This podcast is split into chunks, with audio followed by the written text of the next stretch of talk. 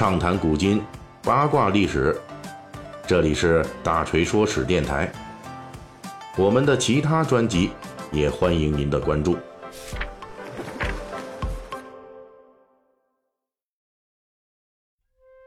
今天是二月四日啊，大年三十除夕夜，也是农历戊戌狗年的最后一天。大锤在此呢，先给大家拜个年啊，祝大家在这个猪年里边诸事顺利。快快乐乐的啊！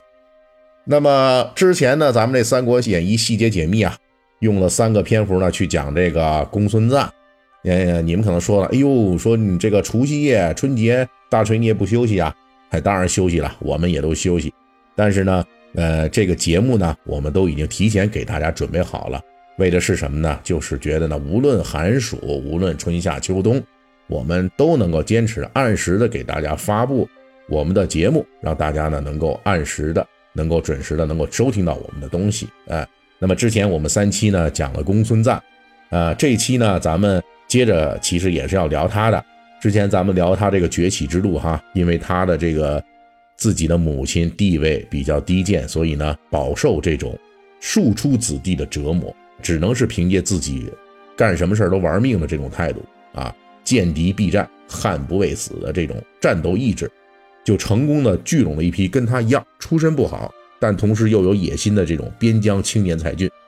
最终形成了一个以他为核心的幽州边疆五人集团。不过在上一回的末尾呢，我们也提到了，他呢是通过玩命来实现自己边疆割据势力的快速崛起，但是呢也同时给自己树立了一个空前强大的敌人，而且这个敌人长期阴魂不散，最终成为公孙瓒称霸之路上的。复古之居，这是怎么样的敌人呢？这要从公孙瓒快速崛起时所依靠的基本盘说起。我们说过，公孙瓒快速团结了一批活跃在幽州边境的强力人士，这些人或者战斗力高强，或者是经营能力出众。但是呢，这批人呢，在这个超强的能力之外呢，还有一个统一的特征，就是说跟公孙瓒一样，出身都不好。公孙瓒在自我奋斗的过程中，对世家大族的这种嫡亲子弟啊，那种坐享其成、深受祖荫的情况，那是有切身感受的。公孙瓒在自我奋斗中有多艰苦，反过来就说明同时代的这些世家大族子弟条件是多么优越。所以呢，公孙瓒对这些人的观感是非常差。对于他这样一类有本事的、靠自我奋斗出来的这种庶出子弟来说，世家大族嫡亲子弟的荣华富贵，不需要奋斗都可以唾手可得，那就如同蛀虫一般。所以在公孙瓒集团控制区域内呢，他采取了一系列完全不同于其他地区的人才制度。他对那些世家大族的青年才俊，一定要把他们安排到艰苦的地方去工作。公孙瓒就公开扬言，如今的豪门大族世家子弟。承蒙门第护佑，随便就能当官富贵。他们把当官任职当成了天经地义的事情，这怎么能行？这种故意把世家子弟啊弄去，到一个呃艰苦的地方啊，去经历一段这个艰苦锻炼的这做法，看起来呢极端，像是公孙瓒在掌权之后对世家子弟的一种仇恨的宣泄。确实，这公孙瓒一路靠玩命、靠拼命，那才博来的这种富贵权势。哪里能让这些世家子弟随随便便就坐享其成呢？但是能做到幽州首屈一指的割据势力这个水平啊，公孙瓒也不是政治白痴，他当然明白这种极端的人事安排制度会让那些世家大族对他公孙瓒展开怎样的反扑和报复。那些世家大族呢，本来就是垄断所有晋升渠道、卡住了人事位置的，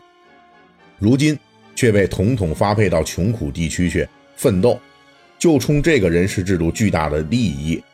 那幽州地面上的世家大族必然就会跟公孙瓒死磕。除了个人成长过程中这种深深的情感烙印之外，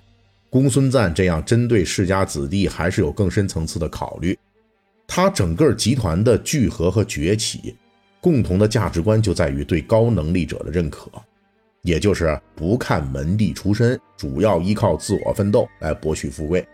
公孙瓒提拔和倚仗的这个集团内部骨干也都是这样的人，这批人呢是公孙瓒势力的核心力量。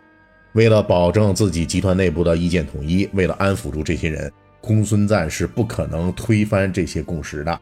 他如果自己改变了立场，那主动去接纳，甚至就巴结人家这个世家大族，是吧？他自己的这个集团核心力量首先就要出乱。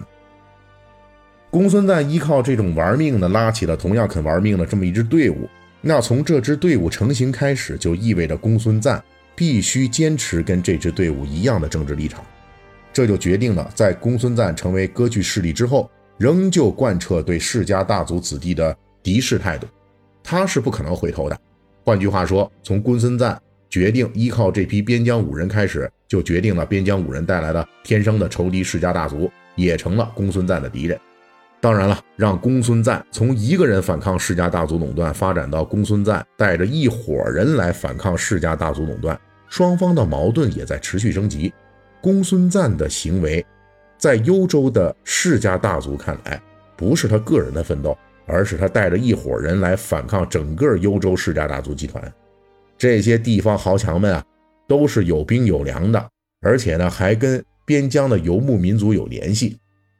他们对公孙瓒展开了不死不休的报复。他们起初呢，选中了从中书空降来的名士刘虞，咱们之前讲过这个人。刘虞呢，与世家大族是盟友，自己呢又没有队伍，特别适合充当幽州这些。世家大族们名义上的领袖，这有利于团结幽州各个这个家族联合去怼公孙瓒。这两边的斗争持续白热化，在公孙瓒势力发展并控制幽州大部的鼎盛时代，他表现出了不同于东汉时期其他割据势力的操作。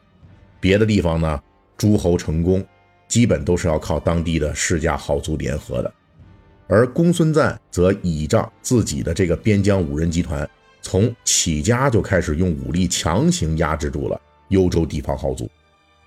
那你想想啊，这公孙瓒和他的这群人，老铁，哎，毕竟是边境战争的这个尸山血海中杀出来的一群狠人，人家奉行玩命奋斗求富贵，是有超强的能力作为基础作为本钱的。公孙瓒既然走上了依靠边疆五人集团的套路，就没有办法回头。那么公孙瓒就把边疆五人集团的武力发挥到了极致，在大多数时候，他还真的能靠自己的武力把幽州的这个世家大族暂时性的给压制住。我们称呼他为这个幽州骑兵天王，哈，这个称号还是真是能够吓住人的。历史上的这公孙瓒集团啊，战斗力超强。公元一百九十一年，青州、徐州的黄巾军余部三十余万进入河北。公孙瓒率部以两万之兵，以寡击众啊，十五分之一的兵力啊，大破黄巾军，不仅收编了上万黄巾军的余部，还缴获了大批的车甲财物。这是他军事生涯上的巅峰，同时也体现出了他麾下精锐的战斗力啊，超强超强，真实的战斗力。